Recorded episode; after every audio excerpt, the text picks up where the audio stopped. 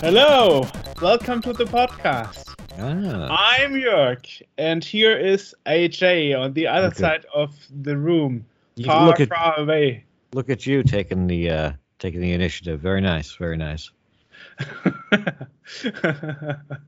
Well, just thought, why not? In a minute, we have Hewsons, who are known to actually have released and published a lot of games back in the days. And we'll talk about Huisoft and what they are doing nowadays. Before that, though, we've got some, I guess some things have happened. I don't know. I yeah. feel like I feel like we just did this like a day ago. Well, add another zero mm. behind it, and we have it more likely. Yeah. Anyway, so what happened? Um... Mortal Kombat eleven was released, also on the Switch, which is another one of those games um, that is heavily downsized when it comes to graphics quality. But the thing that really surprised most people is... L- Lithuania is calling me. Why is somebody from Lithuania calling you? You got me. No, I'm not talking to nobody at Lithuania. Okay, carry on, carry on. Oh. I thought that was just funny. I, I had I had someone from Sierra Leone call me the other day. I don't know why these numbers are calling me. Yeah, I actually had an, a call from U S A some years ago, and he was like, "What? I read Germany." Oh, I'm sorry. Hmm. Like, yeah, well, if you started with four nine, that usually means the country code of Germany. Yeah. Oh, I didn't know. I'm sorry. Hmm. Yeah. Try with the one instead, yeah. yeah. Um, um. Anyway, okay. So, back back to the news. Yes, yes. So, um, Mortal Kombat eleven was released, and um, on the Switch as well. And apart from the downsize of graphic quality, that's no surprise here. But what was surprising is it, it requires to be always online. Mm. And that on a portable console, even mm. in single-player story mode. Yeah. So, if you are on the go and you don't have constant wireless LAN connection, you are doomed. Great design, great design. Yeah. So, I tried it in the train. Fortunately, our trains here in Germany now have... Um, hotspot. Well, it worked, so I was lucky. Cool. But I guess uh, that's not the most common thing to happen. So forget to play the game on the go. Mm. Yeah, I kept it anyway. Originally, I was planning to return it on well, you day said, of you said you were going to give it back. Yeah, but then I was like, okay, well, why not? Um, and the other thing that really surprised me is you have a tutorial mode where you learn all the movements and key combinations. Right. And the tutorial um, text where to press the buttons and so on is so small on the screen, impossible to read on the go. Hmm. So I gave that up, and I plan to to master the d- tutorial on a T V instead. Okay. And after I know how all these combinations are working, combo uh, moves and so on, then I will finally try to play it on the go for real. Gotcha. Yeah. Um, that's basically the news I've got. Well, Super um, Mario Brothers on the C sixty-four, as we said would probably happen in the last podcast, Uh, has been yanked down. Um, Nintendo issued a, you know, a removal of the D C M A notice. I guess that's what it is. Um, so that's no big surprise. Um, fortunately, it's already out there in the wild, so most people that want to get it can get it. So it's not like it's a, you know, not like it's hard to find. Hmm. So that's that. Also, there was um, a new game that was just put out by Sarah Jane Avery. I know the name. I can't. I can't think of who it is, but um, she just released a game called Neutron, which is your your general, you know, shmup, shoot 'em up kind of, you know, Space Invaders dealy. It's funny, shmup wasn't a thing twenty years no, ago. No, it wasn't. No, no, neither was S N E S. Yeah, uh, so I still know it as shoot 'em up. Yeah, me too. And then like horizontal shmup. Uh, pardon me? Mm-hmm. Oh, okay. Yeah. Uh, vertical shmup. Yeah. Smubbledebub. Yeah. Hmm. Um. Yeah. Vintage Computer Festival East was a couple days ago. I went to it. I didn't get any footage because I didn't have that much time. I did bump into some of our good friends, Thomas Cherry Holmes and uh, the Guru Meditation, and there were other people there. I didn't see Bill Hurd. I know he was there, right? I did not see him out and about. Um, maybe he you didn't. Yeah. Maybe I was just in one. Yeah, he wasn't in the room where I only made it to. He couldn't be hurt. Yes, yes.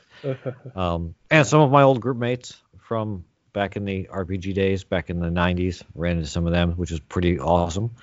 Um, yeah, so that was that. Um, cool. Uh, Guru Meditation had a cool Jay Miner um, exhibit for their uh, with their Amigas, and they had a thing where you could uh, take a picture with, like, they had this big wall thing with a cutout for your head where you could kind of take a picture with them. Yeah, I saw that. Yeah. Interesting. So yeah. that was that was cool. That was cool. Lucky person to yeah. have met Jay Mi- Miner um, before he died. Mm. Mm. He didn't. Were... He didn't. He didn't die. Um, well, he he died pretty soon after the Amiga was released. Yeah. yeah. Right. I, I think so. Jay Miner. I. Uh, I, I don't. I, I'm not sure. ninety-four or something, I remember. Well, that's not very soon after the Amiga was released, because that was that's like ten uh, years. Yeah, exactly. June twentieth, yeah. ninety-four. Yeah, so that was after. Yeah, that was ten years after the Amiga, because the Amiga was released in eighty-five. Still, sixty-two wasn't an age, no, even in ninety-four. So yeah, that was pretty young. Yeah.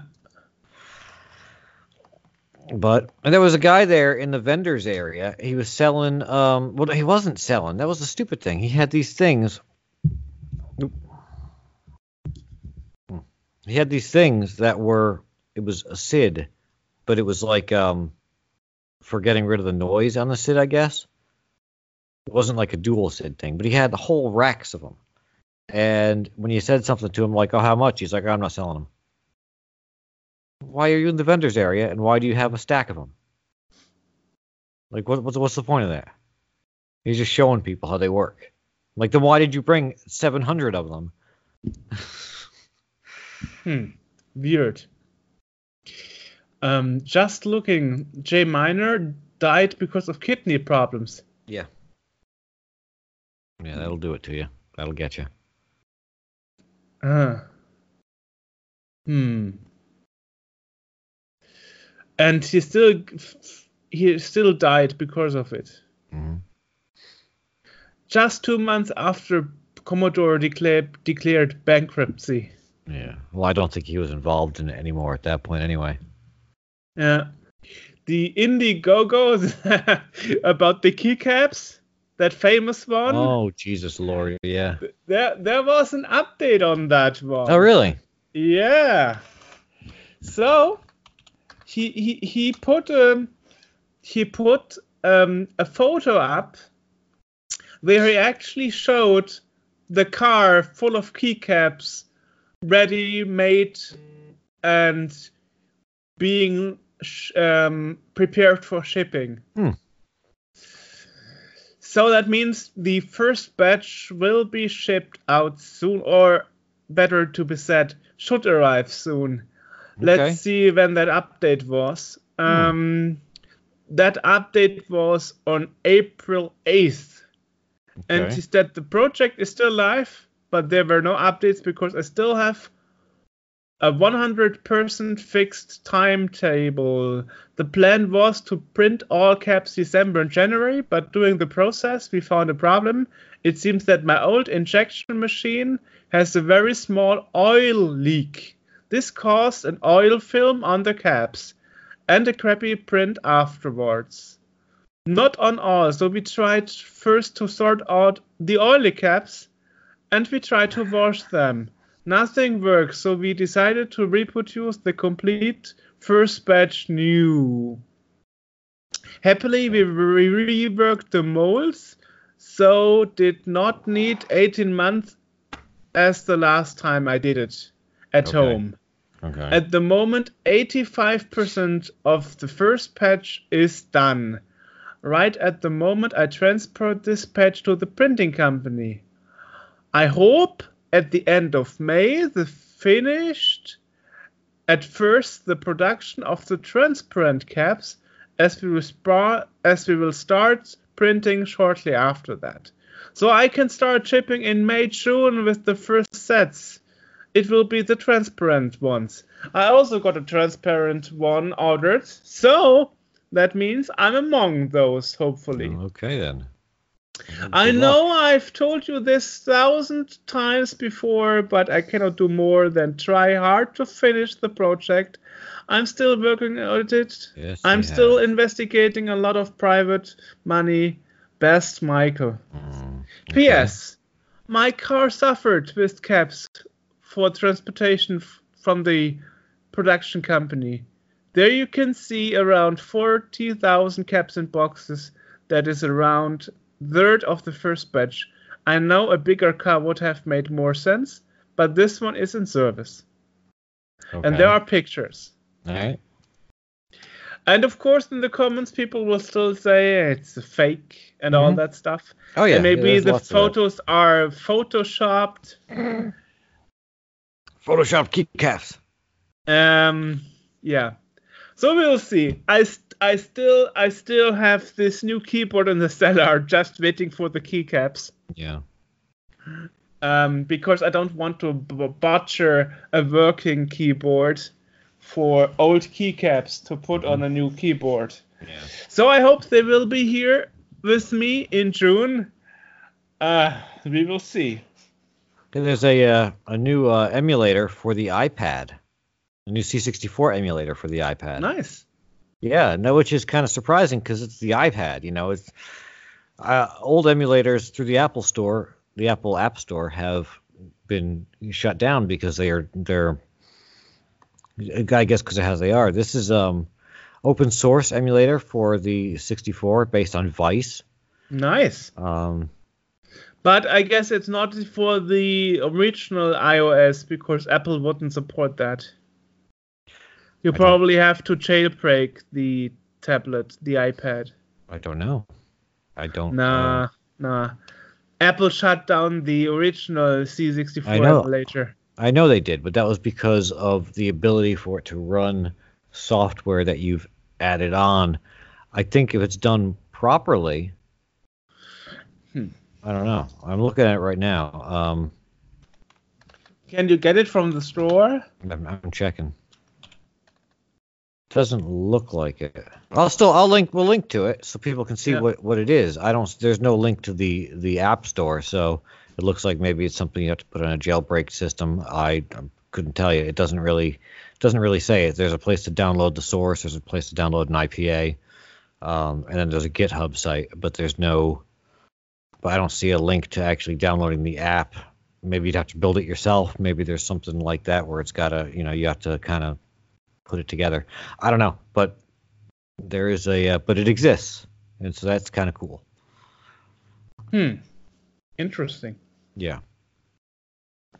There's also, um, you know, news. Um, work continues on this C two fifty-six Phoenix or Phoenix, however you say. I know it's supposed to be Phoenix, but they're not spelling it the way Phoenix is spelled. Um, there's a, a, a May newsletter that's been out. Uh, they're looking for content creators for it. They're fabricating a number of boards, uh, planning to anyway.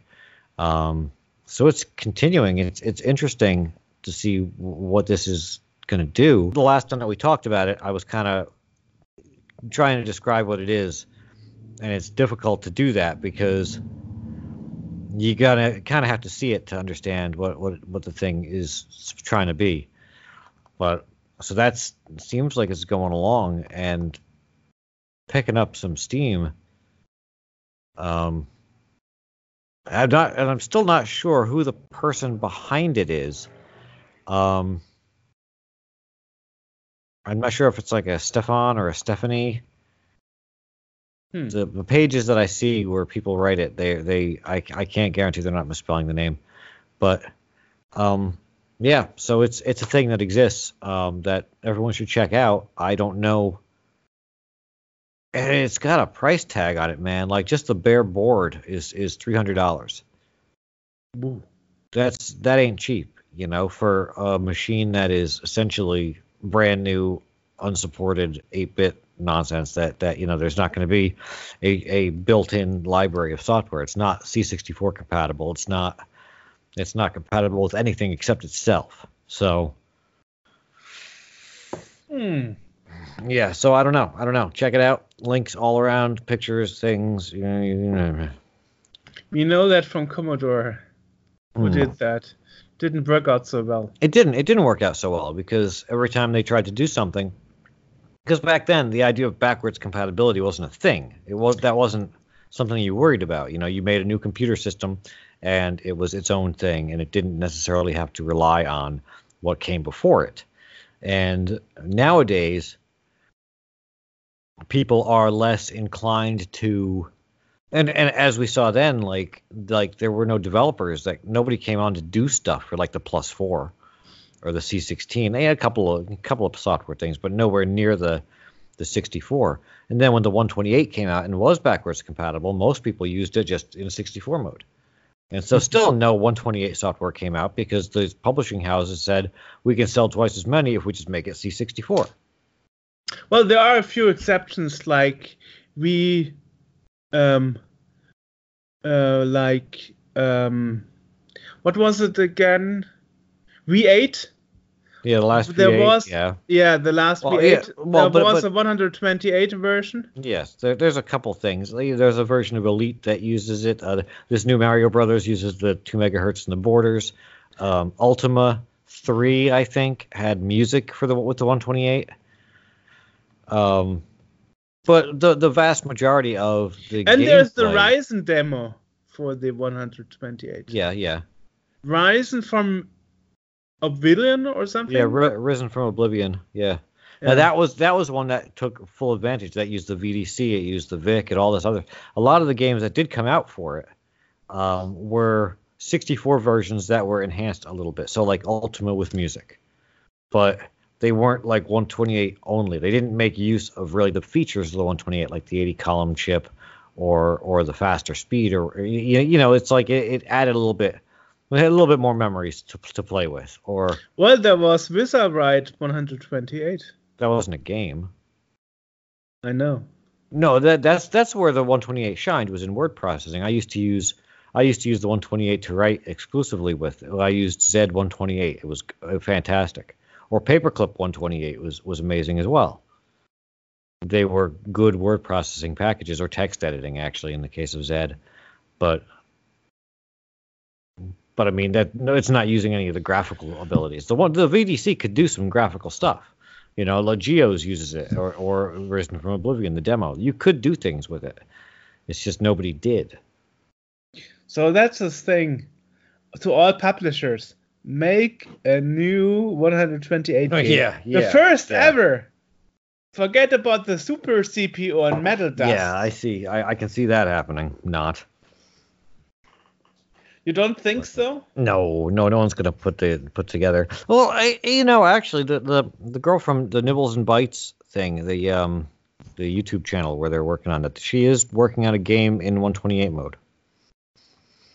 Yeah, so nice. So she's using the one twenty-eight's monitor, and she's using sprites and all that stuff. So that's and it's interesting because I think she's taking it from the perspective of someone that doesn't know the system and learning it and learning to code on it, but she's going from the one twenty-eight side rather than the sixty-four side, which is kind of a unique thing, because most people knew the sixty-four and they came to get the one twenty-eight and just kept with the sixty-four side. And she is kind of bypassing the sixty-four side in order to play on the one twenty-eight, which yeah. is which is a unique way to look at it, because like I said, again, again, most people had that background with the sixty-four. Well, instead of double tracking, you make triple tracking. Well, quadruple dragon. You know? Yeah. Or Gianna's sisters and her friends. Jimmy, Bimmy, and Wimmy. Um, yeah. Yeah, yeah, yeah. Bimmy. Bimmy. Yeah, Bimmy. Who does, Bimmy. Who does remember Bimmy? uh, yeah. Mm. Oh, my God. Oh, so you got anything else? No. Neither do I. So I'm gonna go. We're. I'm gonna go sit over there. I'm gonna change my shirt and grow my hair a little bit, I think. Today, I'm talking to the Hewson's family, actually. Andrew and Rob Hewson. Welcome to the podcast, guys. Thank you. Thank you very much. Well, thanks for coming on. Um, so you are actually known, especially Andrew, for originally creating Hewson Games. I did, yes. That was one of the biggest publishers in U K for computer games, uh, especially for the Spectrum and the Commodore sixty-four. Well, that's right. Well, it's a few years ago now. How did that actually start? Did you get a laugh into computers and thought you can make it into a business where people were otherwise afraid to tap into? I mean, the seventies and eighties were more like people were afraid of computers, and video games were a waste of time considered for the no- normal layman, I guess. Uh, well, yes, I suppose they were. Yes, they were very novel at the time. Uh, I got into it because... Um, Uh, really, I done. I worked with some computers at work. I, I worked in a research, research laboratory at the British Museum in London, uh, and um, we had a, a computer there, a big one. I mean, they were all big in those days, of course, uh, but it was very novel. And because we were the research laboratory, we, we were given the computer to look after, uh, and so uh, I worked. Uh, uh, I worked on the uh, on programming that. For the work I was doing on radiocarbon dating, as it happens, but that's uh, that's another story. Uh, and so that's how I, I got into computers. But really, the the reason why I I really took the home computer seriously, because not everybody did when they uh, when they first arrived. Obviously, uh, particularly the um, uh, the early ones, the early Sinclair machines, the Z X eighty, the Z X eighty-one. Uh, the reason I took them seriously was because the person I was working for at the time, my boss at the time, which was after I left the museum, uh, my boss, he was an engineer, and he'd seen a teletext television. Uh, and I don't know if you had them in Germany, but over here we had um, uh, uh, a teletext system where uh, some data was broadcast uh, in the uh, effectively in the fly, flyback time, in the dead time. Uh, in the te- television signal every uh, during the as the frame was written to the screen, there's some dead time when the electron beam flies back to the beginning of the line, uh, and they broadcast some data in there, uh, and that data was literally um, uh, eighty characters um, across, uh, and you could get. I mean, people used to sell holidays, would you believe? Uh, on um, uh, you know, phone this number for a holiday in Malaga or something like that. Uh, and um, um, uh, I was out one, one evening with my boss, uh, and uh, he saw this teletext television, um, and he was just saying, "Look, I've got to have one of these." And I was, I was rubbishing it, saying, "Look, come on, this is crude. What? This is nothing compared with. Uh, uh, this is silly." And he said, "No, no, this is in your home. You don't understand. I want one." Um, uh, and of course. Um, that was maybe um, six or nine months, six months probably before the Z X Spectrum. That's not the Z X Spectrum, the Z X eighty, the original Sinclair Z X eighty was announced, where you could spend one hundred pounds uh, and with a, a black and white television and a tape recorder, you could have a computer at home. And I looked at, and with a one K memory, for goodness sake, a one K eight-bit memory. Uh, and, I, and I remember looking at that advert and thinking, yeah, this is nothing. This is just, a, this is a trivial specification. But it's a hundred quid. It's a hundred pounds. Uh, And I just knew there were going to be people like my boss who would go, whoa, I've got to have this. Uh, and so uh, I thought, yeah, this is going to happen. This is going to be big. Uh, because there are going to be people like Moss, my boss, who are just going to switch on to it like a light bulb. They're just going to love having a computer of their own. Uh, so um, uh, I bought myself a, a Z X eighty. I set myself up with a, a T V and a desk, and a, I went into the third bedroom uh, in our home because the um, uh, and I sat down with my Z X eighty, and I my ambition was to write a book. Uh, it wasn't anything to do with gaming, really. And my ambition was to uh, take this computer. What can I do with it? It obviously can't do anything real, any real computering work. Uh, you know, th there's very few applications that this is going to be worthwhile for. But certainly there are going to be loads of people who want to know about how it works. And so I sat down with the machine. I fairly quickly realised that the book, the, the instruction manual that came with it was... You know, it's um, told you one percent uh, about the machine. Probably there was loads more, uh, and so I just sat down and worked out how how some of the software worked, worked out how um, uh, the BASIC was operating, and I made notes, just like just like being a university student, sitting there, wonder what this does. Da, da, da, da, da. Oh, does that? Write it down. Da, da, da, da. Oh, write it down. Um, And uh, before I knew where we, uh, where I was, I'd really got enough material to um, to put together a small book, uh, and that's what I did. And I wrote a few games, very simple games. I mean, trivially simple. Hangman, um, uh, Lunar Lander was about as advanced as I got because it was only ten years after the um, after the, the the lunar landings. Uh, and that's actually landing landing the, the the spaceship on the moon is actually, you know, with the technology they had, is quite, um, you know, they were really on the edge there, and you could see that when you simulated that in the in the Z X eighty. So I, I, I wrote the book, uh, and uh, I um, this was the relatively early days of the photocopier. I went to um, a, a local print shop and uh, got it photocopied, made up into a book, and sold it by mail order. And so that's how I got started.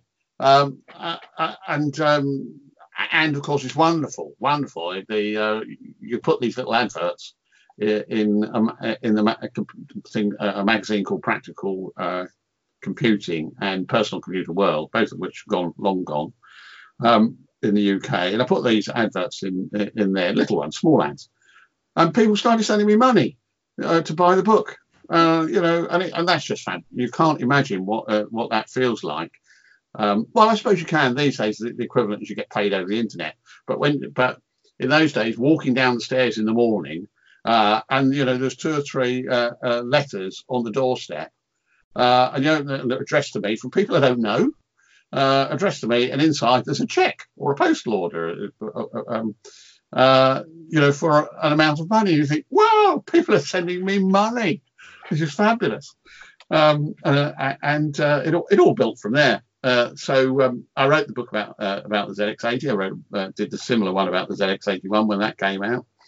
Uh, because uh, because I'd written the book, I then got a phone call from this is a wonderful moment um, from um, magazine publishers in London who said, "Hello, you know, uh, did you write this book? Hints and tips for the Z X eighty-one." Yes, that was me. Uh, okay, will you write a magazine column for uh, for us every month about this? Is about the Z we're launching this magazine called um, Sinclair User, uh, and um, yeah, sure, you know, obviously I agreed to that. Uh, basically, a, a column every month explaining how some of the system variable works, or just basically answering readers' questions, answering readers' technical questions. Um, and the the the magic. I live in Oxfordshire, which is about fifty, sixty miles, say one hundred kilometres out of London.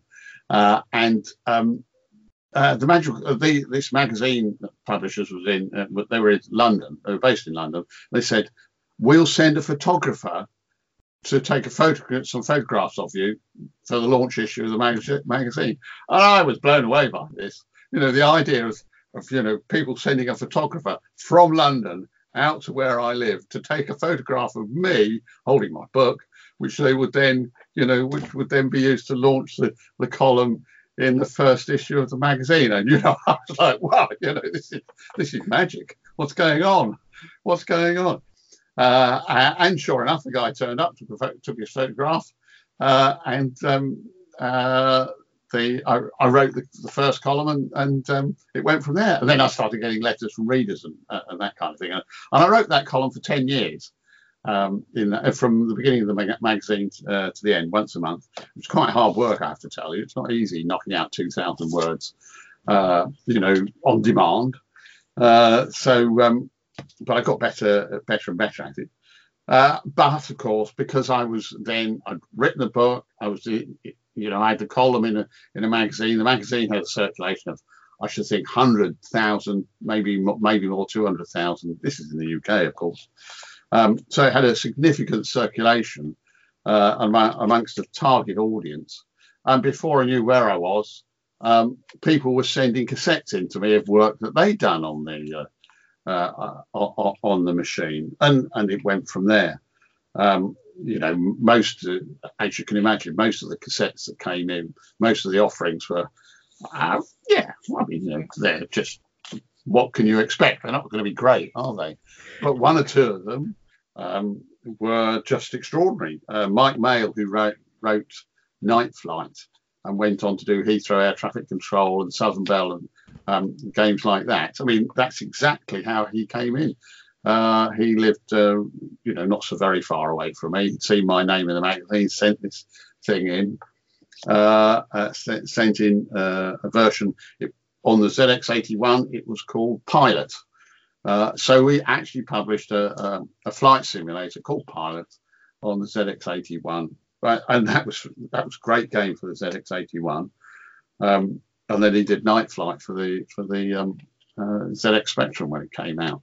So it all it, it I mean it started off because uh, because I could see that there were people going to be hooked on buying these computers, and they were going to be much more popular than I think uh, every and they were in the U K and probably in Germany as well. But they were they were absolutely the latest thing, the must-have item. Um, it was just the thought of having a, a computer of your own, a personal computer, uh, was was just almost mind blowing. Um, and uh, it took a it took a, um, you know a year or two for the for the retailers to really understand what was going on. But uh, only about a couple of years. In a couple of years, they were absolutely everywhere, and people, you know, everyone was buying a computer, and I just saw uh, I just saw it coming, and I wanted to, I wanted to earn some money. That was my ambition. I wanted to earn some money. I wanted to have a computer of my own. I wanted to write a book, and that that was it. So actually, it didn't matter for you if it was computer games or something else you made money with. No, I, I mean, I, to be honest, I've always been interested in the technology. It's the technology that switches me on. I mean, I'm still the same uh, today.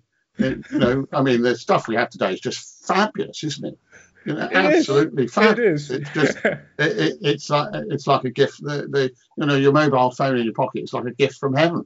Uh, yeah. the, the things the things you can do with it. So I've always, uh, you know, it's the technology that really turns me on.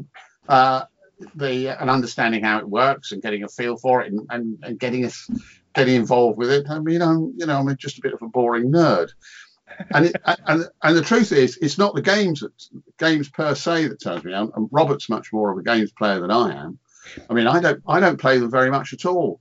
Um, you, you know, I, I think yeah, okay, it's a game, right? Got that. Um, you, you know, um, uh, the uh, and I'm interested in in why are you interested in the game? What is it about the game that works for you? I mean, that that I find interesting. What is it? And, it, and it, it varies for people. I mean, uh, some of the games I look at that are very popular, and I think I really can't understand what people see in this. You know, you know. Uh, but even that intrigues me. Why is it I can't? Why is it doesn't? It doesn't intrigue. Why, you know, I can't see what people like in it, but clearly they do. So I'm wrong. What is it that you know? What that, that's interesting, isn't it? That's you know, that's true. Uh, that's interesting. Why do you like that game? Well, it's really got this and that and this and that. Well, really? Oh, uh, okay, fine, good. So actually, that was about one of my questions. I actually don't know how old Rob is, but Rob, were you part of a um, don't know beta tester for games back in the days, or weren't you born at this uh, period? I was born. Yet?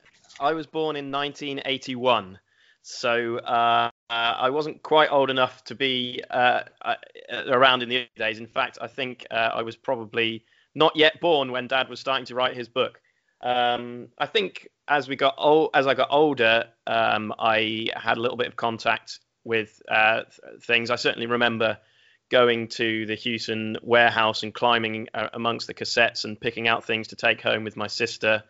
Uh, I remember when we were older and it was twenty-first century entertainment. I had a, uh, you know, I had a summer job after I'd done my G C S Es, uh, you know, after I'd done high school, uh, opening the mail and making cups of coffee for people.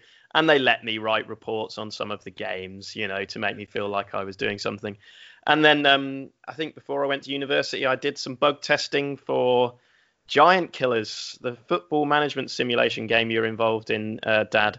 Uh, but that was about it. I, did, I wasn't really, no, it wasn't really until after, quite a while after I'd left university that I properly got into the games industry.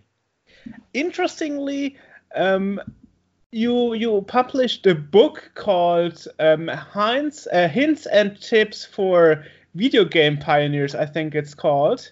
Yeah. And actually, in this book, you write that um, um, that Rob's grandfather, so your uh, father, Andrew, actually was involved in the company too for mastering and dubbing uh, cassette games. That's right.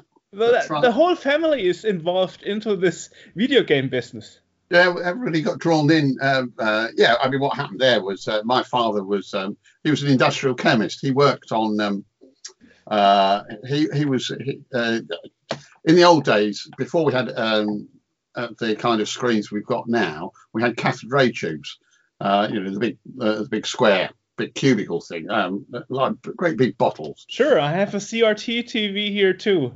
Uh, a C R T, that's right. Uh, and uh, my uh, my father, he, Robert's grandfather, Uh, he was a chemist, and his expertise was in those fluorescing chemicals which are deposited in the T V tubes to that fluoresce when the electron beam strikes them. So he worked. Uh, he um, he was chief chemist at a factory that manu- uh, manufactured those things, and he uh, and his expertise was in it, those fluorescent chemicals are deposited, deposited from water, as you can imagine. Uh, so the water's got to be very pure, and you've got to get exactly the right mixture, and you've got to be careful about the uh, the glass. The glass, glass has got to be uh, very smooth uh, and what have you. Um, so that was his expertise. But anyway, that came to an end, it, it, you know, in uh, it, in the U K. That was fading a bit in the nineteen sixties. It's long before these L C Ds came out, but the, um, the industry was consolidating and what have you.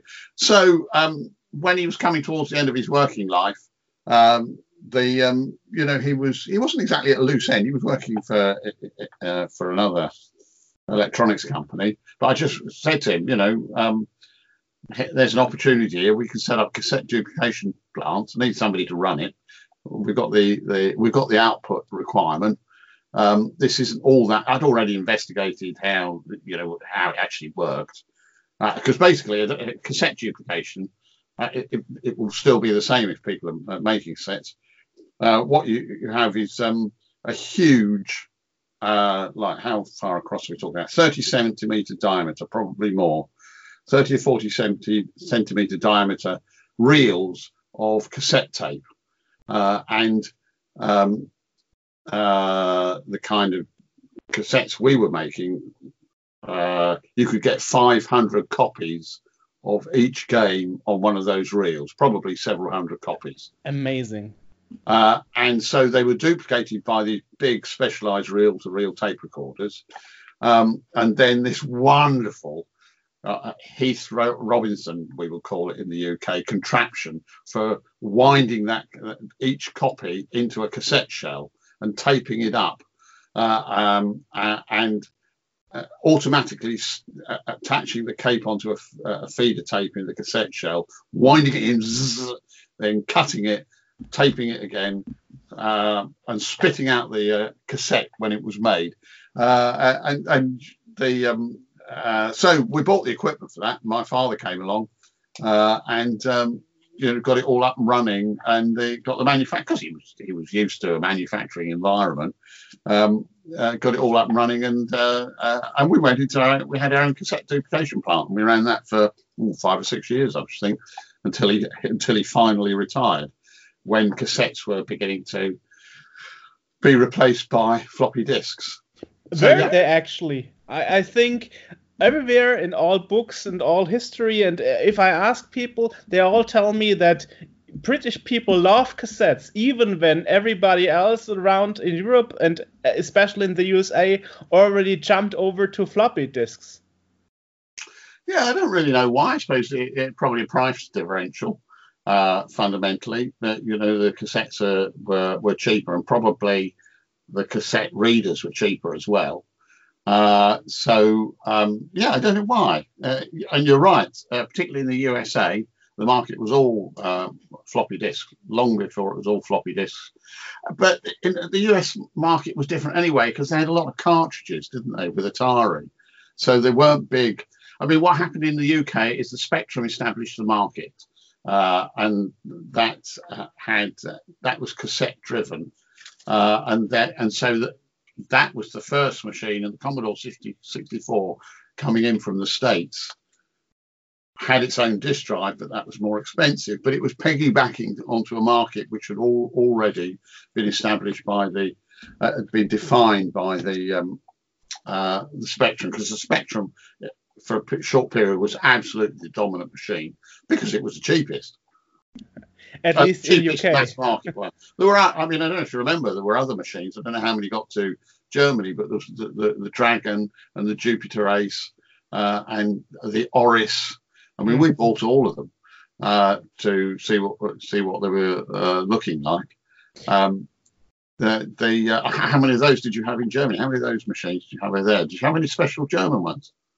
Well, I have to admit, I think the Z X Spectrum really wasn't a big thing here in Germany. No, I remember my friends and, and my grandfather had a Commodore sixty-four, and then people switched to the Amiga. But yeah. the Dragon, the Dragon, I think, was more a thing that was common in Spain, for example, yeah. because um, earlier I was making an interview with um, with Pablo Porto, who who kickstarted the video game industry in, in Spain when he made Bugaboo the Flea for Quicksilver in eighty-three. Right. And um, so I guess that that this machine even made it more, I think, in Spain and Italy and such countries.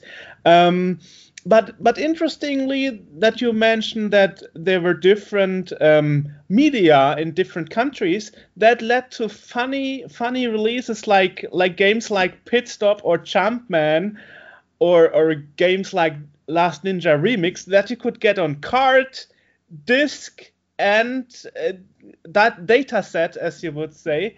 And nowadays, some games you rarely can find on on disc anymore. If you look on eBay, you can pay five hundred euros or seven hundred pounds for a single copy. So Goodness. You're getting poor. But but if you if you're looking for the tape version, five bucks, no problem. You know? Really? Yeah. So the price difference is really intense um, when it comes to the same game, just a different media yeah. that it's coming coming onto. And and there you have games like Jumpman that is. That is available on card, tape, and disc for different markets, and and some are N T S C PAL. And that's actually a good question. Did were you aware of the um, problems of the machines when it comes to N T S C and PAL problems? Absolutely, yeah, yeah? Yes, definitely. They, um, I mean, we moved on to producing Commodore sixty-four games uh, with things like Grizzly's Day Out was our first one for the um, for the okay. uh, for the C sixty-four. Um, and uh, yes, the PAL, the PAL system, sixty frame, uh, fifty frames a second. It, you've just got a little bit more time than you have on the um, on the N T S C. So uh, getting uh, getting a game converted for N T S C was not necessarily the easiest thing in the world, um, be, uh, because um, what was happening certainly with all our games uh, all our games, because because I was uh, I, partly because of my technical interest in them, uh, I suppose, um, because you can't help being biased about what you like, being what you're you're going to be likely to be, be producing. Um, our, our games tended to be the ones that push the machines hard, and as soon as you're in that situation, then converting from PAL to N T S C uh, is a problem. We're, all, we're also over. I don't know whether you're like, whether you feel like this, but at that time, we always used to look at the American system, and the N T S C system. Uh, uh, the colours in N T S C are not as good on television, and the reason they're not as good uh, is because um, it comes from uh, the, um, uh, the the European system of PAL was developed after N T S C, so N T S C came in first, and the PAL standard was developed having people having looked at N T S C. And one of the problems with it is that uh, as the television uh, signal changes in frequency, which is because it wanders slightly, then you get a wandering in the the colors wander down the spectrum, up and down the spectrum, and yeah. So you get this sort of uh, fuzzy effect. Um, whereas the PAL, PAL system, it stands for phase alternate lines, and what they do is, as each line is written to the screen, they change the phase of the, so they're, they're interpreting it, the, the electronics are interpreting the color back to front, if you like, compared with the previous line, so that if you get a color which is get, tending towards the red on this line, it will tend towards the green on the following line. Am I making sense? So that then the two, and they're, they're written close together on the screen, so the average effect is you get a be better stability in the color in the fat PAL system. I bet you didn't expect to learn that. Uh, the, the, uh, I don't. That's I what don't PAL know stands the... for. Phase alternate line. That's where the. That's where. And it, it's because people looked at the the American system, the N T S C system, and said, "Oh, don't like the way the colour wobbles a bit. What can we do about that?" And so N T S C never was defined. Never the same colour. Yeah. Never the same colour twice. N T S C. That's the. That's the, the. Yeah, I wasn't going to say that, but you're right. That's exactly it. N T S C, never the same color. Interestingly, one of the uh, most known game in the world is actually Summer Games. And once I was doing an interview with Chris Crick, who was the sound manager of um, of Epix, yeah, and earlier on Lucasfilm Games, and I asked him, we had games like Maniac Mansion, Zack McCracken, Summer Games, and everybody in Europe remembers the music playing twenty-one percent too slow. Why didn't you fix that? And he told me early in the uh, early in the eighties they didn't know. They simply didn't know about the pro about the difference, and they just sent it over to somebody in Europe, and he said, "Okay, it works fine," because he didn't know what it was supposed to look like. Yeah. No. Uh, later on in Zack McCracken, they just changed the scrolling so it would scroll smoother, but they never bothered to fix the music. Mm. So um, I'm not, that is I'm actually. Not, I'm not remotely surprised. I hadn't heard that story before, but I'm not remotely surprised. Uh, I, I mean, they, they, the transformation in technology is vast now, isn't it? I mean, it's so easy to communicate, but you, but back then. Back then, all this was sorted out by phone calls, by by contracts sent by fax. Fax was wonderfully exciting when it arrived. You know, look, I can send this contract on a fax. I used to, I used to. Uh, this is um, a silly story, but when we when we had sort of uh, you know young people helping in the office, we had, our fax machine sat in the front window, uh, and I said, "Go and send this fax for me." Uh, you know, uh, it's going to California, and they put the, and if you look out the window and down the road, you'll see it coming out the other end. You know, this, it's a silly story, but for us, it was magic. The fax was magic. That you could, that instead of having to send this silly contract by letter, you know, and ring up to see if it had arrived uh, correctly, you could just stick it in the machine; it would go.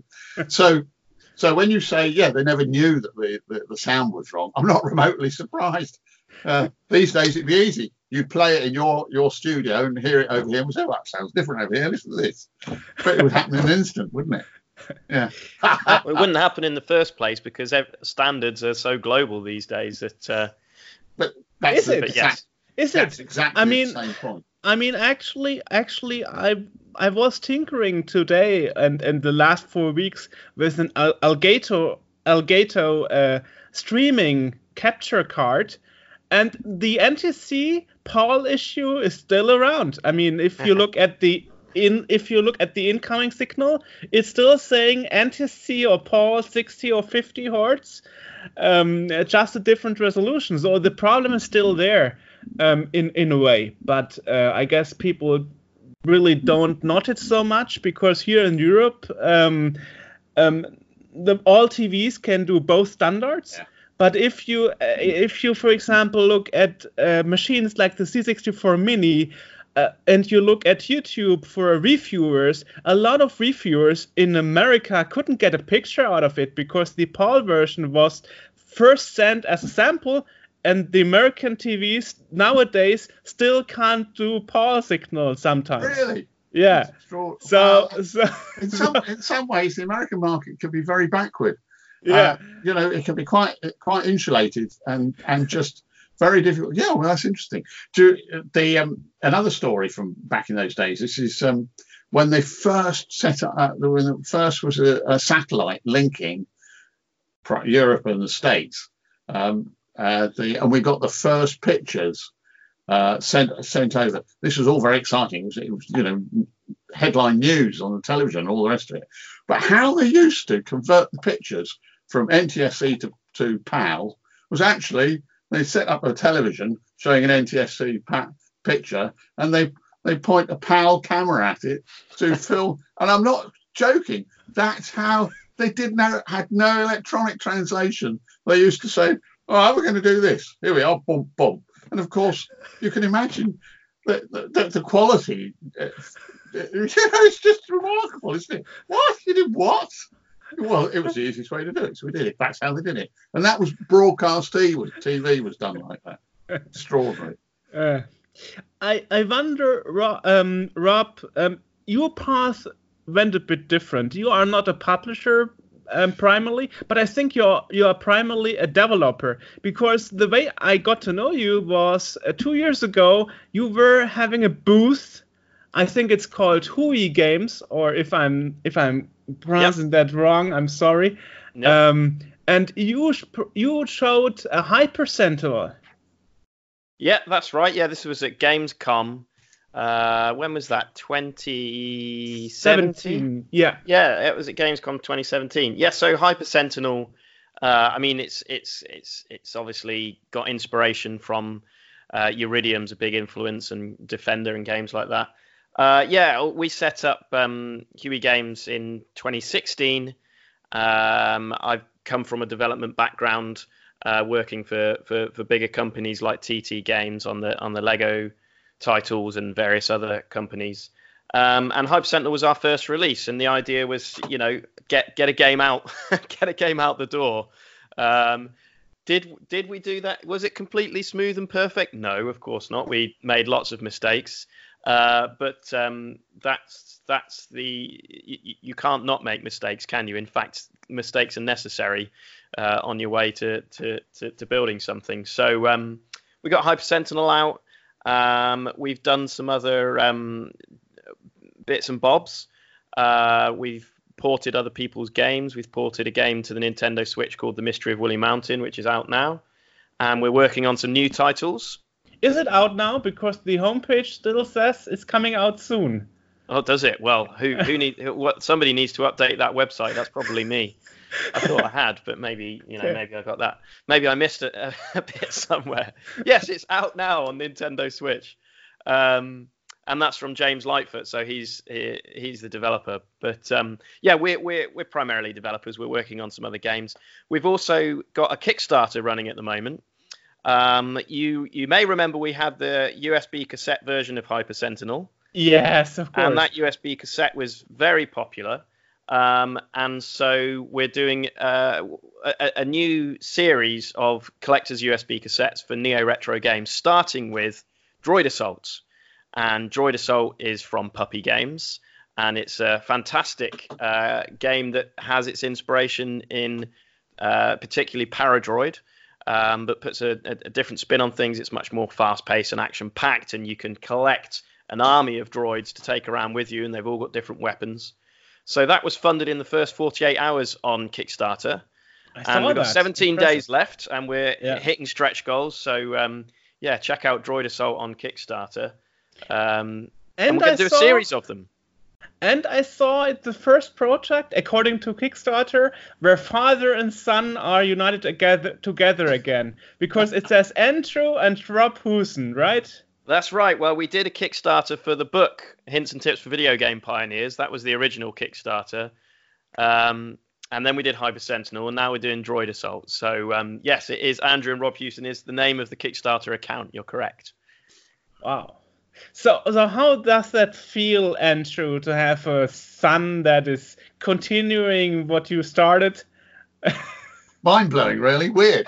I told I told him forever when he was growing up, don't get into the video games business. It's, you know, it's seriously, why? Uh, it's too complicated and difficult. uh, the um, the the uh, the uh, uh, the but you know, uh, it's impossible to stop people doing what they want to do, isn't it? The, the, uh, no, uh, the reason I told him that obviously is because I mean, you know, I, I worked pretty hard when I was do, doing it. So uh, you think, well, you don't have to you don't have to work as hard as this to make a living. Um, I mean, it was great fun. Uh, but there were no, there were undoubtedly times when it's stressful. I mean, anyone, anyone, anyone who's ever uh, put a title to bed, uh, you know, just those last few weeks when you're when you're nailing all the problems, you know, you end. Yeah. I mean, look at me, grey hair, baldy head. That's that's earned. I've earned all of that. Uh, the uh, that, that that's from. Um, uh, I mean, I've got some stories uh, about that sort of thing. I mean, Uridium is one. Uh, I stayed up all night the night we shipped uh, Uridium. Uh, the uh, not particularly because we, I had to, but you know, you just get so hyped yeah. about uh, about what you're doing. Yeah. That you, that, you know, nothing will. Your brain's going like that. You just can't stop it. So um, uh, yeah. Uh, how does it feel? Yeah, it's good fun. I'm, I'm enjoying. Um, I'm enjoying what Rob's up to. Uh, I'm a, sometimes I've been I'm bemused by um, the interest there is in what we were doing in the old days and, and the history of it. Because when we were doing it, were we were we were we thinking this is historic? I suppose. I suppose in some sense we knew what we were doing was groundbreaking. Definitely, uh, we were doing things that nobody had ever done before. Uh, but whether I'm not sure I ever considered it to be historic in the sense of people later being interested in it as history. Uh, you know, the, the, somehow it didn't feel as uh, as important as all that. It was just getting on with things. But I suppose I suppose that's what history is, isn't it? Uh, people getting on with their lives. I think I've read somewhere, or Rob told me, I don't know, that he kind of were insisting that you write this book. And I'm not sure if I get this story right. It's in the. I think. I think. I think. Uh, I think it's in the foreword of the book, isn't it? You. You uh, talking about me twisting your arm to write it. Absolutely. Absolutely. I did bully him a little bit. Uh, well, what he did was nag and nag and nag and nag and nag until I gave in. Uh, and, and even then, uh, even then, I found it hard work. It was hard work writing the book. It was um, a, it, that was massive amount of work. Actually, it took a lot longer than we hoped, and uh, yeah, it was a real slog. Yeah, the uh, the um, uh, I, I mean, I, it's a funny thing writing a book anyway.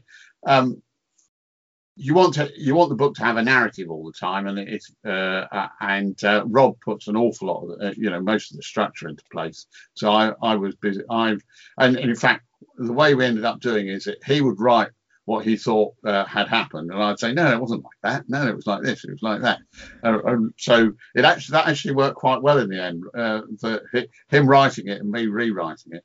I mean the the um, okay. the the, uh, the the bit I found easiest, of course, was just writing about the very beginning. Uh, you know, it's always the easiest because because um, uh, somehow. It is the thing that you think about. Well, how on earth did I get into this? What on earth made this start? So, um, yeah, but it was good fun writing the book, and it's good fun seeing him doing what he's doing these days.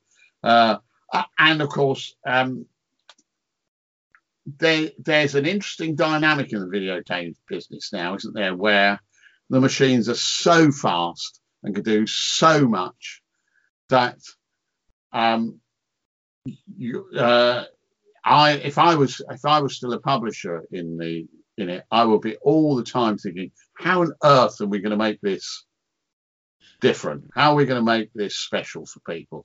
In a way, you see that in television drama uh, as well. They've got have exactly the same problem in television drama. That um, uh, how are we going to write a drama which is going to stand out from all the other dramas that have ever ever been written? You know, there's so many of them, and I think that I think that's that's um, uh, a problem. And it's true in films as well. How we, you know, it's not often that a, a film like Star Wars comes out where you think, "Whoa, this is different." Um, you, you know, that's quite difficult these days, isn't it? In fact, you can tell it's difficult because I've just quoted Star Wars, which actually is well, forty years old, something like that. So, yeah, you know, exactly. So we haven't had a big franchise quite like that for the last yeah. forty years. So, Rob, is that how you got the idea of making um, an Iridium successor, aka um, Hyper Sentinel? No, just, uh, just... no. I mean, Jonathan Jonathan Port deserves the credit for that. He, um, uh, I'm, I was introduced to him by an acquaintance of, well, somebody that um, Tim Keenan, who who used to work with Jonathan. And Tim Keenan's an indie developer as well. He's working on a game, and I knew him from the scene in Manchester. And um, he introduced me to Jonathan and convinced Jonathan to come along to the, our indie drinks meetup that we have in Manchester. And and he and he and obviously showed me the game that was clearly inspired by Iridium. And um, and I just sat down, and it was you know it was an early version of it. It was it needed a lot of work, um, but we just sat down and said, great, why don't we work together on this? Uh, because obviously we'd done the Kickstarter for the book. Obviously the community that we'd been building up are going to be interested in it.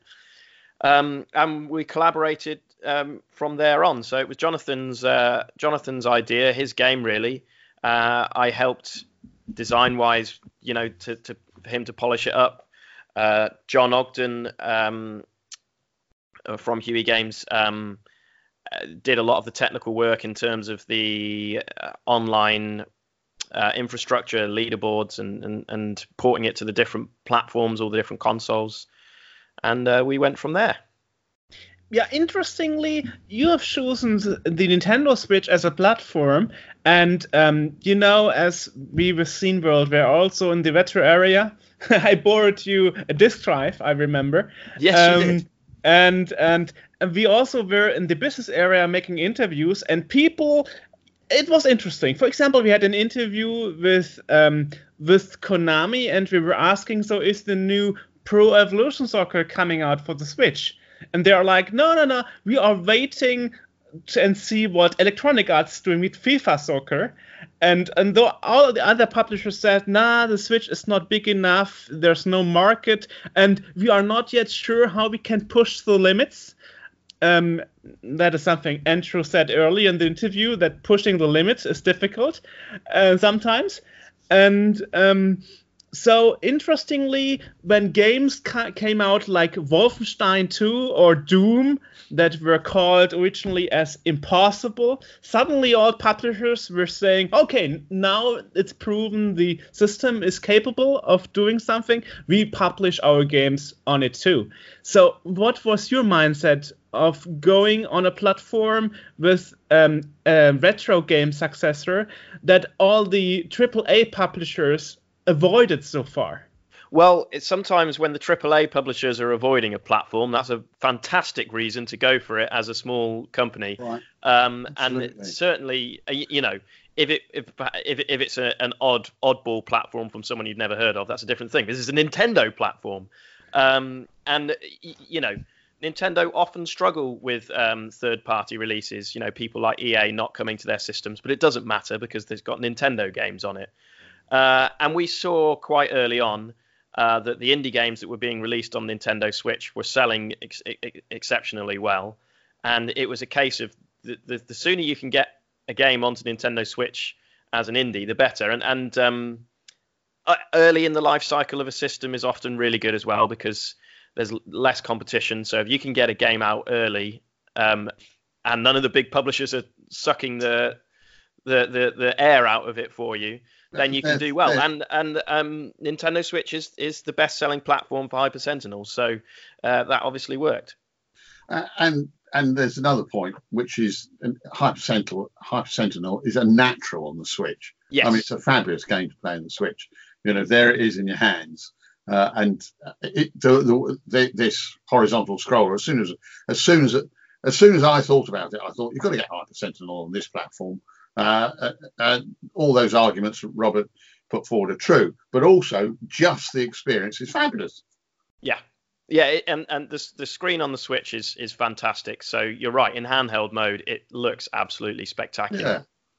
Yeah, uh, yeah it's not, it's, you know, the others on a big screen still works, but handheld, yes, definitely, let's do it, would be my reaction.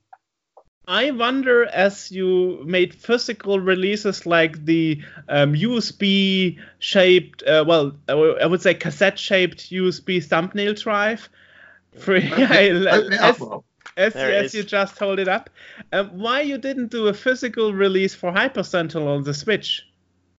Uh, well, um, so to do a physical release uh, on the console platforms, um, obviously, the cost of doing that, uh, getting the the cartridges manufactured and so on, is quite significant. And so it's something where you need to have the right partnership in place. We did do a physical release of Hyper Sentinel uh, with Strictly Limited for P S four. Um, but the cost versus the risk for Nintendo Switch, unfortunately, is just just not there. Uh, it's it's it's it's it's very difficult to do physical uh, releases unless you've got some uh, some support behind it. So it just wasn't something we were able to do, unfortunately. Too bad, too bad. Yes. Maybe in the future. Who you knows? Never know. You never uh, know. Uh, each I mean each plat each game and each um each release has a different you know a different uh, destiny, uh, if you like. And for Hyper Sentinel, it was for us. Let's establish ourselves. Let's get a, game, a digital game out there that perhaps... Uh, I mean, the price point is another thing. Uh, Hyper Sentinel launched at nine pounds ninety-nine on the Switch, so ten ninety-nine euros or something like that. And to make the cost of goods for a physical product worthwhile, you need to be double that. Uh, otherwise, you're just not going to make the money back. So it was a game where the price point suited a digital release, um not a physical release, but for us, getting a game out was the, you know, getting a great game out was the priority. Hmm, interesting. I remember that other publishers who also um, pl- not planned to make a physical release, Limited Run Games actually approached them and said, okay, let's do it. Um, for example, um, Thimbleweed Park was one of such games. Yes. That actually wasn't planned as a physical release.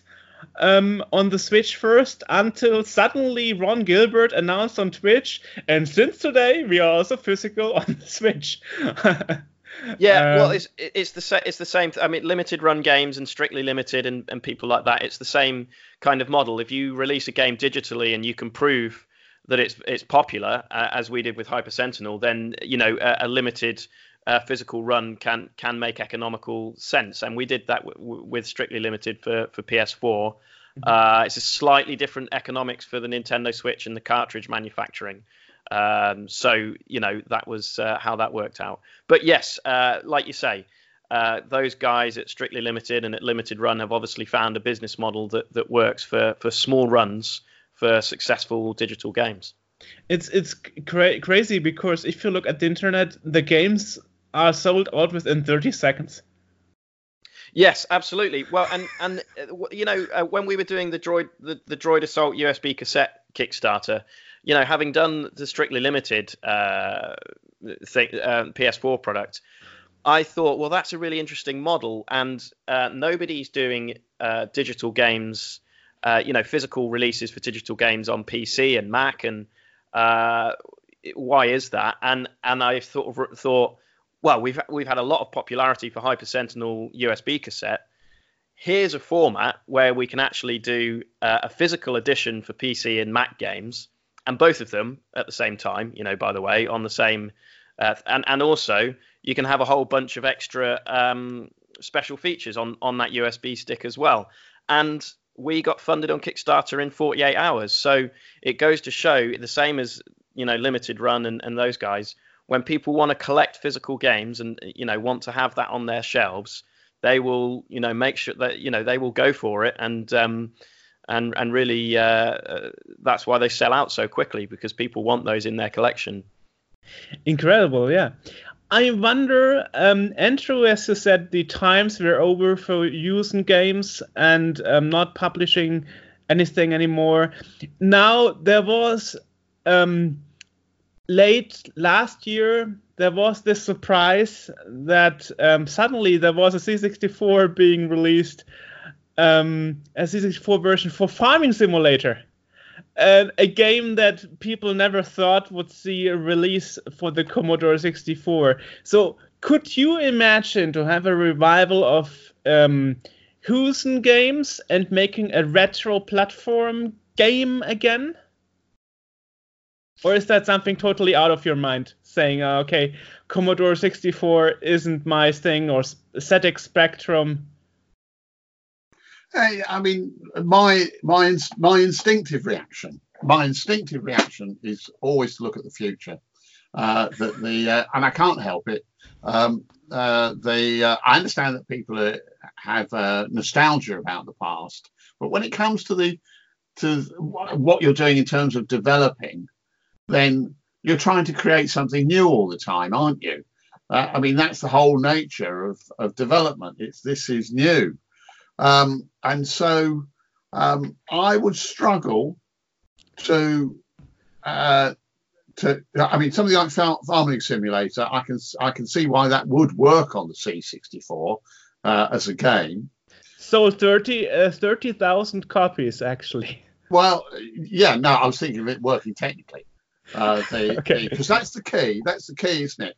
That the, the you've got to come along and bring something to this, um, uh, and what they're bringing to it is, of course, this is a, this is a modern game, you know, on, on an old platform. This let's have the experience of one on the other. But what they ha the limitation they haven't got with that, uh, as you would have with something like Hyper Sentinel, for example, um, you know, there's no way that Hyper Sentinel could go on this at C sixty-four.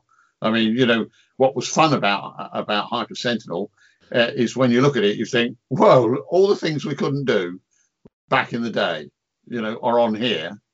Whereas with Farming Simulator, you haven't got those technical issues, have you? Uh, because it's so much slower. Uh, to to the execution time is not a problem. So so um, that's me personally. That's me personally. I would always struggle with that. I'm I'm much more interested all the time in what's coming next. What's coming next? What's coming next?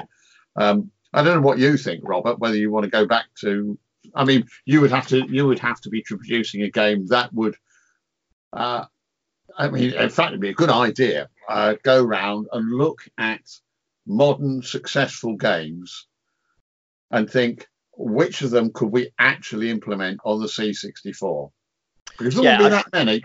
I mean, there's there's there's there's a difference between uh, a passion project and a, a, a business strategy, yeah. Isn't there? And uh, uh, I mean, Farming Simulator doing thirty thousand units on the C sixty-four is actually quite impressive. Uh, you know, for a, a, what thirty-year-old piece of piece of hardware. Um, but uh, is there a business strategy to make that work sustainably? I I struggle to see it. Um, Would it be something that I could do as a passion project? Sure. I just don't have any time for passion projects because we're trying to run a business. Um, but um, yeah, no, I mean, uh, what really gets me excited is, you know, I've been designing games since two thousand five, and it's always coming up with new things. What can the technology allow us to do that's exciting? We've got new consoles around the corner in twenty twenty coming out. So there's going to be exciting new. Well, we we think it's twenty twenty, don't we? They haven't actually told us yet. Um, so there's exciting new opportunities uh, that, that, that are coming up. And and that's what gets gets me excited is, you know, what we can do and what we can come up with and how we can push things. And also uh, the technical ability to write a game for the Commodore sixty-four. I'm not sure we possess it. you know, we'd have to get somebody who's very familiar with writing uh, games for the, the C sixty-four to work on something for us. We don't ha- necessarily have that knowledge um, in-house, or certainly there'd be a lot of relearning anyway to, to, to do. I'd have to ask John. Well, at least there, due to the retro hype, there are even new books being written and published on assembler coding. Yes, so. yeah, it's it, yeah, it's one of those things where you'd have to really go, right, I'm going to write a game in a, in, in assembler, but uh, and go, I'm not I'm not going to write a game in Unity. I'm going to write a game in assembler. Well, Unity you, you know. couldn't implement on the thing at all. I mean, you know, you'd be, well, exactly. you'd, be, you'd be faced with exactly the same problems that you had in the old days. Uh, the um. I, I'm sure the tools are still around, uh, that that uh, uh, the software tools, it's a case of finding the right people with the tools. Uh, and to be honest, it wouldn't be that difficult to do, would it? Uh, we all know the, name, the, the names of the people uh, that you'd be. Um, so uh, that wouldn't be so difficult. Um, uh, whether the books are available uh, is another matter. Um, I suppose they'll all be out of print, won't they? Yeah, I mean, uh, people yes. are writing new stuff on the internet, there, and you know the, the the scene is keeping it alive, aren't? Uh, um, so uh, it, it's certainly something you could do, but you'd have to put a lot of work in. Mm. Uh, I mean, it reminds me of I was at Play Expo Manchester looking at the Z X Spectrum Next uh, a, a couple of weeks ago, and they were showing me some of the software. And uh, Gary Biasillo, who wrote uh, Slayer for Hewson and Future Dude. Basketball, and he lives in Japan now, writing games out in Japan. He's written uh, a, a tool, uh, I think it's called Next. It's a music tool for the Z X Spectrum Next, to, so that you can compose uh, chiptune music on the on the new Z X Spectrum. So there you go. There's a guy from who was writing games thirty years ago, who's still writing games today, who has written this this tool in his spare time because he's passionate about it, and you know, to, to get the, the Spectrum Next scene moving, as it were. So there's definitely people out there doing fantastic stuff. Um, whether we could find a way as a business model to to, to do a C sixty-four game, who knows? But um, I think it's tricky. Actually, I have a practical example. Um, two years ago, uh, former S N K employees who were known for their beat-em-ups, made a new game after um, eighteen years. That was the first commercially published game since eighteen years for the Super Nintendo, called Unholy Night. and and um, you could only buy it in places like Amazon, U S A. And I was doing my order, and it took six weeks to get it to me. So I was actually calling Amazon customer support, and I was asking, where's my Super Nintendo game? And they they were telling me they didn't expect so much order, so they had to ask the manufacturer to to make more units because they, they got so many orders, they couldn't get it delivered in time to everybody and didn't have enough stock. Though this shows that there is a potential for...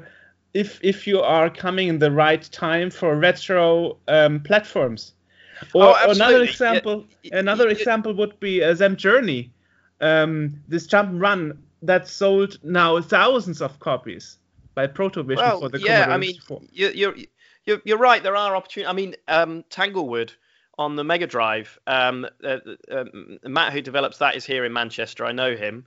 And he obviously ran a successful Kickstarter campaign and, and raised, what, fifty thousand pounds. And he's found that, you know, one of the last Mega Drive dev kits in the world, or, you know, I don't know, in Europe. He's found it anyway.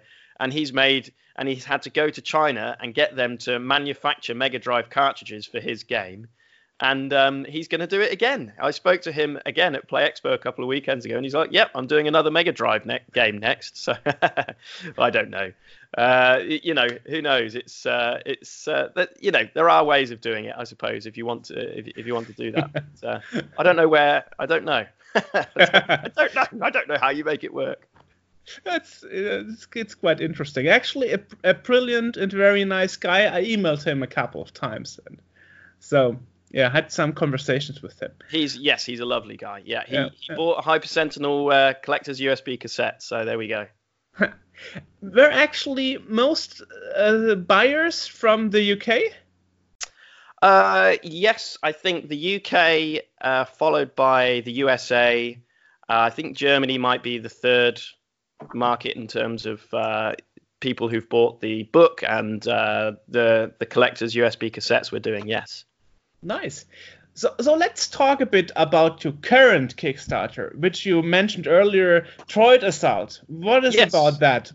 Tell me a bit about it. Okay. Uh, so Droid Assault is uh, developed by P- Puppy Games. And it's, as I said, it's a, a Paradroid style game, except much more fast uh, paced, much more arcadey. Uh, so you uh, can, uh, as in Paradroid, you can take control of other droids, but uh, but in, in in Droid Assault, when you take control of other droids, they join your group and they all follow you around as a group, and you can switch between those uh, those robots at will once you've collected them, and you progress through the levels, obviously destroying other droids or or taking them over.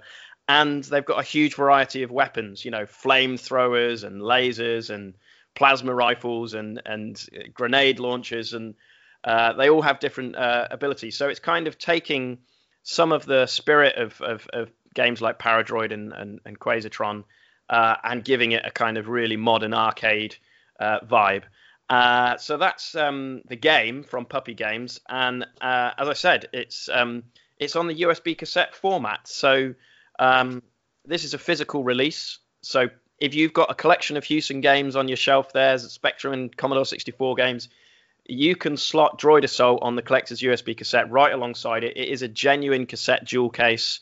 Uh, when you open it up, there's the U S B cassette. I don't know if uh, how, how well you can see here on the camera. So it's a gen- genuine Perfect. jewel case, as I said, comes shrink wrapped, and the the cassette pops open like that with the, the U S B uh, drive on there. So that has got the Windows, Linux, Mac versions of Droid Assault on it, plus a ton of uh, special features. We've got indie game demos. So there's five indie game demos on there. There is um, soundtrack albums. Um, there's a whole archive of Hewson magazine clippings, over two thousand pages scanned from uh, Hewson magazines. Um, we've hit stretch goal one in the Kickstarter campaign, which means the, the Hewson interviews are on there, which is a, a, a, a over an hour long footage, uh, you know, interviewing uh, Dad uh, about um, about all the games. Um, so it's yeah, it's a it's a new collection that you can line up on your shelves. This is this is zero zero one in the collection, which is a fabulous number um, if for any Paradroid fans. So you might be able to see it there, zero zero one. And uh, we're going to go on to zero zero two, zero zero three, and we've got a whole host of fantastic neo-retro games uh, lined up for that. So um, it's great. Yeah, we're uh, we're really excited about it. I wonder um, why didn't you go and decided to um, use Hewson Hewson Publishing, or wasn't it Hewson Limited? I think it was, right? Hewson no. Consultants it was originally. Hewson Consultants, yeah. Okay. Why didn't you why didn't you continue using that name? Why did you um, make Well, we don't own the name. name. We don't own the name, but more importantly, Ooh, it's, a, it's okay. a naff name anyway. Uh, I always thought it was naff.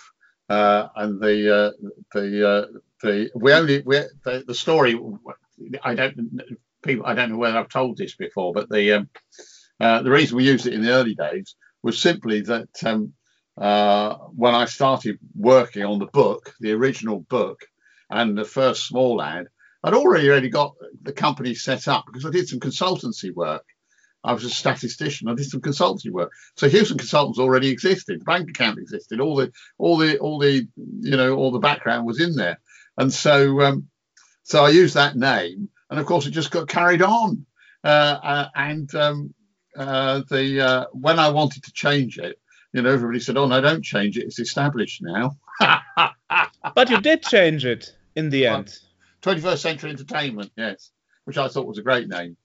The uh, the uh, yeah the um, yeah I thought of that one. Although uh, the Americans came along and said, "You do understand that entertainment means something else in the States. You know, entertainment is like everybody taking their clothes off and doing things like that." What? Oh, you can't please everybody, can you? Uh, but but you weren't known for Santa, uh, Samantha Fox Strip Poker, so no, no, that God. was that was another company. That was not us. That was not us. and there's the Fox Strip Poker. I've forgotten about that one. yeah. Yeah, it's it's it's famous because Chris Hulsbeck did the music for it, and he didn't even know that he was doing the music for it. Is that right? I never knew that. yeah, he didn't know what what he. They never told him. They never told him. Until it was too late. Yeah. So um, I, I think the other thing is with Huey Games, you know, uh, everybody knows the connection uh, back to, to back to Hewson, but really, you know, this is the next era, so uh, it needs, it's got a new name. So now you need a kid, and now um, you need to continue this family business. And... Well, I do have a son. He's downstairs at the moment getting ready for bed, so he's two years old. So you never know. He, maybe he will be the next publisher or um, video game oh, developer. You well, know? I'm not going to see that, am I? You never know. You never know. We might be telling him about this uh, interview in thirty years' time. Yes. Yes, yeah. That's it. Yeah. Um, so, Andrew, you said earlier you were surprised that people are very interested in hearing your old stories. Um Do you still think this way, or are you more open about it now, seeing that it's good that those history moments are not lost because you wrote this book? Oh, yes. I mean, I, I'm delighted. Uh, I'm delighted. I suppose um, when we were living through it, we didn't think of it as history, but I can see I can see the interest in it, in it now. Um, uh, I mean, it's like everything else. We all have our individual interests, don't we? And there is a proportion of people who look back on that period fondly. And I've had so many people come up to me uh, over uh, over the years, not just recently, but in the past as well. You know, you bump into people and you say, hello, uh, you know, and you introduce yourself to somebody in the right age group. And they sort of go, that's an interesting name. You don't know, you don't know that. And I said, yeah, no, actually, it was me. Uh, and they go, oh, you know, and you get that reaction. Do you know what you did to my to, to me at a certain age? Do you, I had this. Oh, I had that. And they all start telling you, you know, what their favourite, and of course, what their favourite game is. And it could be something you think, oh, yes, I do remember that one. I didn't really play it very much. Slayer, for example. I never played that one very much. Uh, the uh, because uh, because when you've published, you know, a fair number of them, then then you you think, oh, yes, no, I didn't, yes, I didn't really work so much on that one. But anyway, it doesn't matter. You, then you may mention like somebody like Gary Ballestero and um, Future Basketball, which I did play. Uh, and um, so, yes, they, I come across people and, every, oh, and then other people come up to me, sidle up to me and say, um, yes, I did actually quite well from pirating your games and selling them in the playground. You know, you think, oh, don't tell me that. Don't tell me that. But of course, that's what people did. Mm. So, um, Rob, now now you are in the same business, even though your dad said you better wouldn't do it. Um, what is your opinion about this game industry nowadays? I mean, from my perspective, I see there's a lot of high-end fire. And there is a, um, a big risk of um, losing your investment if your game doesn't sell well. Um, uh, it's massively competitive. Uh, uh, I mean, it, it's always changing, isn't it? The games industry. It was only uh, what four or five years ago when all of a sudden indie developers were making a ton of money on Steam, and now if you release a game on Steam, it you've, you know it makes nothing at all. So um, it's it's it's really uh, it's always evolving. And it's um, massively competitive, but it's also much, much, much bigger than uh, it was, you know, in the eighties. It's a global industry.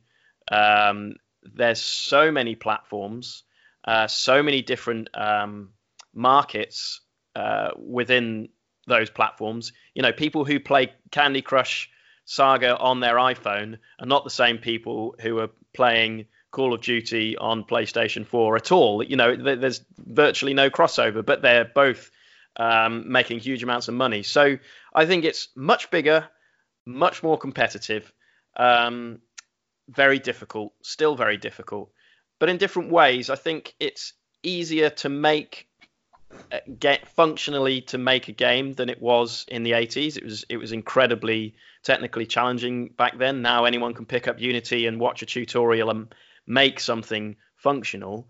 Um, in some ways, I think it's harder to make a, a good game, though, a, a commercially good game, because the bar has risen so high um, that your, the attention to detail that you you, know, you have to go to, to to get something that's commercially good is is extremely high. And um, so it's easier to make games than it ever was, but there's very few people who can make good games. You know, you have to have a lot of experience to be able to make good games.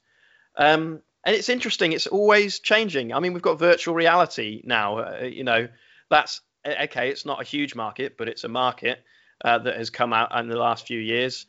Uh, who knows what's around the corner? We've got Google Stadia. Google are making a big move into the games industry, and they're not bringing out a console. They're bringing they're they're doing a cloud-based streaming service for games. You know, everyone's fighting over who's going to have the Netflix of games. Um, you know, certainly Google are moving into that space. Microsoft, we know, are working on it. So, uh, and and that doesn't that potentially opens up um, the market, because you don't need to have, as you know, you don't need to have uh, super powerful hardware to run a game that, where it's just video being streamed over the cloud. You can have a, a high performance game running on a mobile phone because it's just a video stream.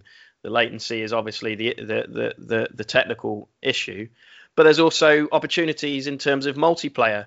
You're no longer having um, a client server for your sort of online multiplayer games. Every, you know, you've got one server that everybody who's playing that game is running from. So you could have thousands of people playing multiplayer without the kind of synchronization issues you get between client and server uh, on current multiplayer games. So who knows where that's going to go? It could be massive. It could be not work at all. It could be too soon. It's um, it's an interesting time, and it's always evolving. I think that's the thing that always interests me. The technology is always evolving, and um, therefore there's always opportunities to be found. Actually, interesting that you mentioned virtuality. That was here before in ninety-four, and it actually failed miserably. Yeah, well, that was too too early, wasn't it? I mean. Um, The technology then was not good enough, and now it's good enough. And it's it's the same with the Google Stadia move. We had OnLive back in what twenty eleven was it that it came out? OnLive, trying to do cloud gaming, but the broadband infrastructure wasn't there yet. Now it's everything's moved on. We've a lot more of us have got super high speed fiber optic, uh, and on the other side of it, people like massive companies like Google, with who've got a, an army of engineers, have worked out, you know, compression algorithms and all the rest of it. It's the same concept as OnLive in two thousand eleven, but um, time moves on. It's, it's, it's you know, sometimes techno- people uh, do things too early, and the, the market's not ready. So, Andrew, I would like to know, you said the game publishing was coming to an end for you. What did you do after, actually? I took some time off, um, uh, and I, I actually spent uh, two or three years um, just re-educating myself uh, with uh, the internet, would you believe? Um, so uh, uh, I bought a load of books, and uh, I worked on developing um, uh, Contract Bridge. Do you play Bridge, the card game? Do you know anyone? I, I know, I know the game, but I don't play it. No, well, there are two hundred million people who play it around the world, and they're all my, you know, my age and older. Uh, and so um, I worked on producing a, a site to do that for a while, uh, but that's really the reason that I did all the technical reading up on that. So I, I learned a lot about that I hadn't known about how client-server relationships work over the internet, and how the internet itself works, and um, uh, how the data is uh, shuffling around that. So, um, but basically that was um, just me cruising for a bit, which uh, I felt entitled to do. Uh, and then, um, then uh, you won't believe this, but it's perfectly true. I set up an accountancy company uh, because, um, you know, they uh, uh, you have a technical back background. The kind of uh, work that people do in accounts is uh, the maths of it is easy. You know, I mean, there's nothing to it really, to be honest. It's all about, does this balance? Yes, it does. Oh, there we go. On we go. Uh, and, and it's quite interesting technically because it's full of rules that, that are all local to the country. You know, there's no, you know, they all apply in the U K, and uh, the international nature of it is much smaller. Um, so, and uh, I've been running that for the last fifteen years. And in fact, I've, I've finished it now. The company's still going. Uh, and um, uh, so I, I, I ran that for fifteen years in the end. And now you are retired? Yeah. In a way? Okay. Yeah. Although when you're uh, when you've been working for yourself for thirty years, retirement is an interesting concept because it's it's more like a slow fading away. It's a bit, you know, Robert rings me up and says, "What about this?" Oh, all right, get involved with that. Yeah, okay. You know. Yeah, we're going to Poland uh, next weekend, aren't we? Um, we're, we're going, going to, to Poland. Poland next weekend to the Pixel Heaven uh, exhibition. Yeah. To do a talk there, so there we go. Yeah, I saw it. David Pleasance will be there also, I guess. I saw David Pleasance. Yeah, yeah, I saw David uh, again at Play Expo Manchester a couple of weeks ago, and he was very excited to to to, to learn that, that that Dad was going and to have a beer and catch up about the old days. Yeah, it's it's it's nice to see that you didn't listen to your father and uh, got involved into computer games anyway, or video games, as you, as you may say. Yeah, unfortunately, it's not it's not the first time I've not listened to my father, and probably won't be the last, much to uh, his uh, dismay. Now the next mission is getting your son into the business well, once he is old enough. You never know. You never know. Maybe, maybe. I mean, look at me. My hair's fallen out as well. So I've obviously been working in the games industry long enough to probably warn him off it. Alrighty. Um, so Droid Assault is a new I P, I guess. So I wonder, will there be more games that will be coming out soon or next year or something that were original Hewson games, just like a Hyper Sentinel? Or yeah, is so there nothing? Absolutely. So we're working on games at the moment, um, and uh, we haven't shown much of them. Uh, but we have we have uh, announced what they're called. Um, one of the games is called Wreck Out, um, and if you search for that, you can see a little bit about that. It was uh, it was revealed on the Kind of Funny Games showcase um, towards the end of last year, and the other one is called uh, Mechanus, and that is uh, that's a massive title for us, and we're very excited about that for um, next gen systems. So uh, yeah, watch this space. Great. So where can people find your stuff, apart from the Kickstarter, of course? Uh, well, uh, you can follow us um, on Facebook, forward slash Huey Games. It's H U E Y, by the way. Uh, and on Twitter, it's Huey underscore games. Uh, follow us there. The website is huey games dot com. Uh, our Discord, we're on Discord as well. So um, we post the link to the Discord server on our uh, on our social channels. And if you want to sign up for our monthly newsletter, it's huey games dot com forward slash newsletter. And uh, you'll get lots of lovely, juicy, behind-the-scenes uh, information on there each month. Great. Thank, Thank you very much. Have a good time. Bye-bye. Bye.